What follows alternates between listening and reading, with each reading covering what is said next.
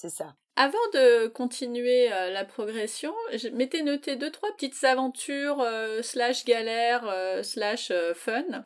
un jour, t'as pris ton annexe, mais il n'y avait pas de nourrice dedans. J'ai trouvé ça assez drôle en fait. C'est vrai. Donc c'était un jour de lessive justement. Donc du coup j'avais chargé mes mes trois ou quatre sacs Ikea sur sur l'annexe et puis je, je pars, je fais je sais pas 50 ou 100 mètres et puis l'annexe s'éteint. Et puis je tente de redémarrer, ça part, ça marche pas.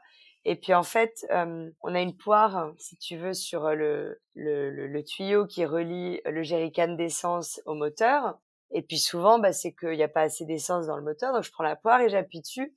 En fait, je me rends compte que la poire est complètement vide, ce qui veut dire qu'il y a vraiment zéro essence qui arrive en fait. Donc j'ouvre l'endroit où normalement le jerrycan est conservé. Et surprise, euh, il n'y a pas de jerrycan. Donc euh, merci mon chéri qui s'occupe toujours de tout mais ne finit jamais rien. Donc il a sorti le jerrycan, euh, il l'a peut-être même rempli, mais en tout cas il l'a pas remis à sa place. Et je t'avoue que je suis partie, je suis sans doute passée même par dessus, mais avec mes sacs Ikea la tête un peu dans ailleurs, j'ai même pas fait attention au truc. Donc du coup, je suis à côté d'un bateau qui euh, la nana étend son linge, le mec me regarde je souris. Bon, ils me disent rien. Ils me voient sortir la rame, commencer à avancer. Bon, bah écoute, euh, voilà, hein, s'ils avaient envie d'être sympas, ils seraient sympas. En général, en bateau, les gens ont tendance quand même à être plutôt sympas. Eux, ils ont pas l'air d'avoir envie. Bon, tant pis, c'est pas grave, ça va pas me tuer. Hein. Bon, je galère un peu quand même, hein, je suis contre le courant, mais bon, on y arrive. J'ai chaud, je, je, goûte, je goûte un peu, mais j'y arrive. Je, je retourne sur le bateau. Franck se fout de moi, évidemment. Bref, je remets mon, mon à sa place, puis je repars. Puis Franck me dit quand même, eh mais ils sont pas gênés quand même les mecs, parce que juste, il me dit, parce que je voyais pas, moi vu que j'étais dos au bateau, à leur bateau, vu que j'arrivais sur le nôtre, et il me dit, mais en fait jusqu'au bout, les mecs, ils étaient debout sur leur bateau en train de te regarder ramer, tu vois, ils auraient pas pu peut-être venir avec leur annexe pour te filer un coup de main. Ça craint. Et puis donc en partant, en fait, je, je me dis, bon bah, je m'arrête, je m'arrête pour leur demander, tu vois, s'ils si, m'ont vu. Et puis j'éclate de rire parce que j'arrive et je vois qu'en fait c'est un drapeau français. qu'en fait ce sont des Français. C'est moche. C'est moche. Et en fait, mais je t'avoue que très souvent c'est quand même les Français. qui réagissent un peu à côté de la plaque. Et puis je leur dis ah bah tiens bonjour vous êtes français oui vous m'avez pas vu dériver? Ah bah si si bien sûr et, et vous vous êtes pas dit que ce serait sympa de me proposer de l'aide? Bah non mais on a vu que vous étiez pas du tout en danger ah d'accord ah oui Bien sûr. Bah oui, c'est vrai, mais c'était juste pour être sympa en fait. Vous avez raison. Effectivement, il n'y avait pas de danger imminent. Tout à fait, ça c'est vrai. Voilà, donc c'était euh, ma petite anecdote et c'était rigolo. non mais c'est dingue quand même.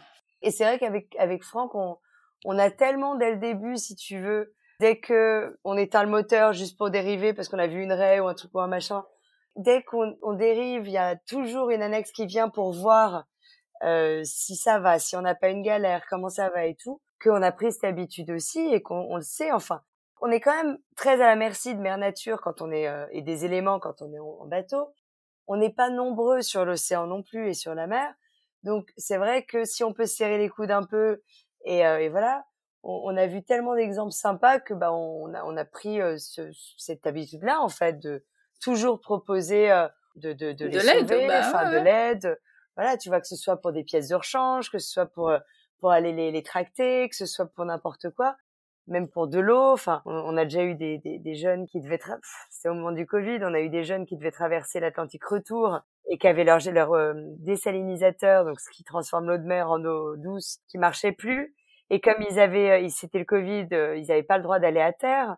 Donc du coup ils sont ils sont venus remplir leur canne d'eau euh, à la douche chez nous. Enfin voilà. On, tu t'entraides, oui bah, voilà, t'es sympa, quoi. Ça, ça va pas nous coûter grand chose, mais bon. Eh ben non, tout le monde n'est pas comme ça. Pas là. C'est vraiment pas chouette. Heureusement que t'étais pas euh, hyper loin et que euh, t'attendais pas effectivement qu'on vienne te chercher, mais euh, franchement. Bah non. ah là là. Et vous vous êtes pris, bah, comme de temps en temps, vous êtes pris une petite tempête à un moment donné? Ben oui, parce que comme tous les ans en fait, on se retrouve aux Bahamas au début de la période cyclonique. C'est ça et de la saison des pluies. Alors j'avoue que cette année, on a été assez surpris parce que elle a quand même commencé sacrément tôt. Euh, au Mexique, on voyait nos copains qui avaient plus d'électricité, qui se tapaient des, des, des, fuites dans les maisons, dans les trucs, enfin tout un bazar pas possible. Bon, la pluie, on craint pas la pluie, on a passé le, le cap. Nous, c'est plus les éclairs où on n'est pas hyper fan. Et, euh, et après, il y a vraiment une tempête tropicale qui est arrivée. C'était au moment où dans le Pacifique aussi, il y avait un espèce d'ouragan qui, qui se baladait. Enfin bref, c'était un peu la galère. Mais du coup, on est allé, euh, on est allé se mettre à l'abri dans une marina parce que c'est vrai qu'on, voilà, ça promettait d'être un petit peu violent. Puis ça s'est très bien passé. On était super protégés. C'était drôle parce qu'en fait, du coup, t'arrives à un stade où tu t'es tellement protégé que t'as l'impression qu'il se passe rien autour. Et puis Franck est allé faire un tour, il est revenu, il m'a montré les vidéos, ça partait dans tous les sens, il y avait des vagues de fous. Et en fait, les autres marinas qui étaient avant la nôtre et qui en fait nous protégeaient et se prenaient toutes les vagues et faisaient en sorte que bah au moment où ça arrive chez nous, il y avait plus rien. Et ben eux, eux, ça, on voyait la tempête en fait. Vous avez été bien inspiré euh, de vous déplacer à cet endroit-là. Tout à fait. Justement, comme euh, vous étiez tellement confiant, vous n'avez pas euh, quand même eu une petite inondation dans la salle de bain?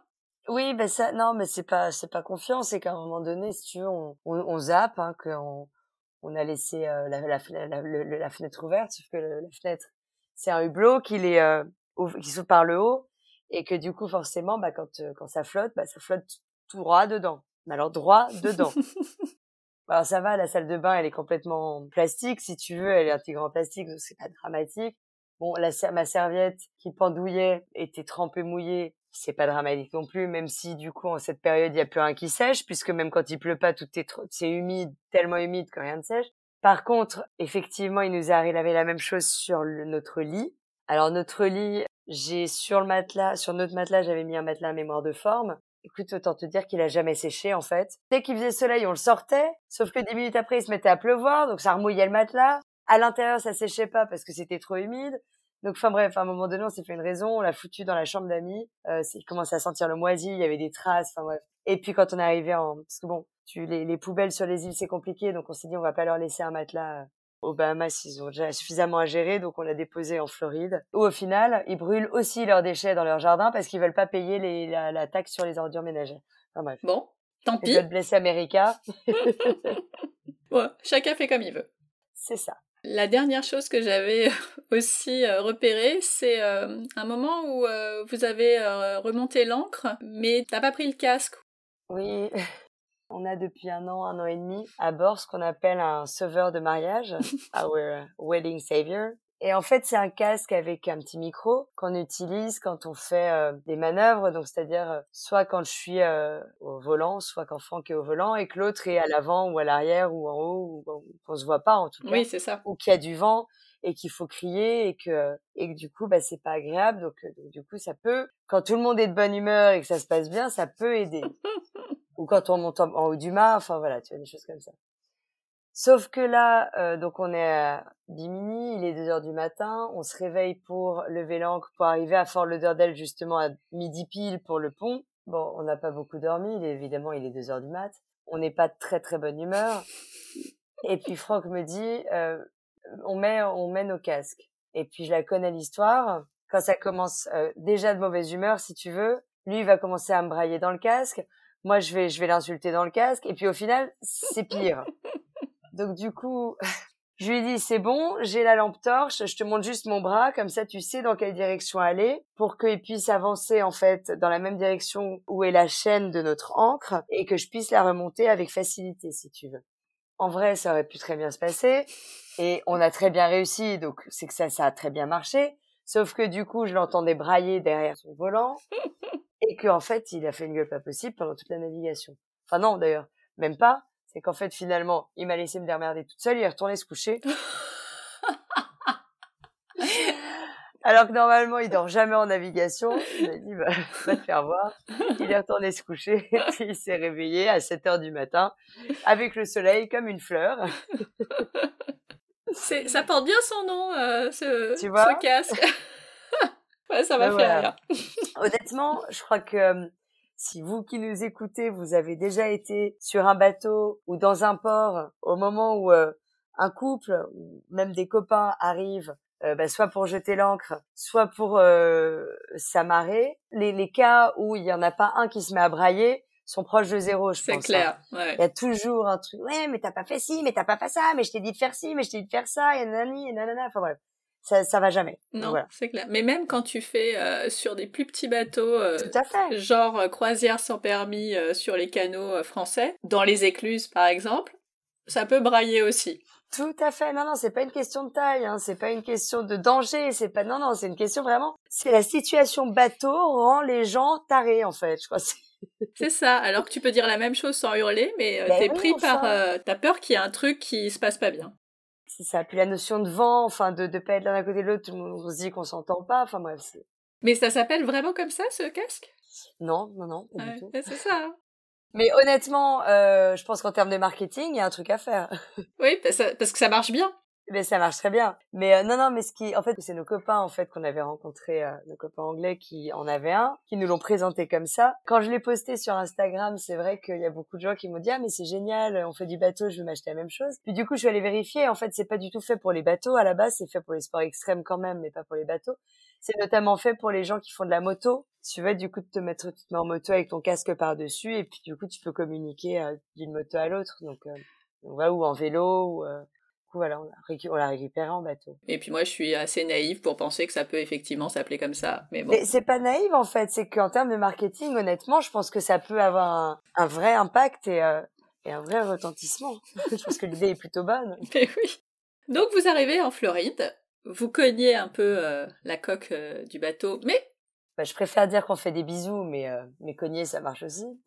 ok, vous avez fait un bisou qui a été réparé euh, rapidement et heureusement parce que ça aussi, je pense que ça peut faire monter euh, à ce moment-là.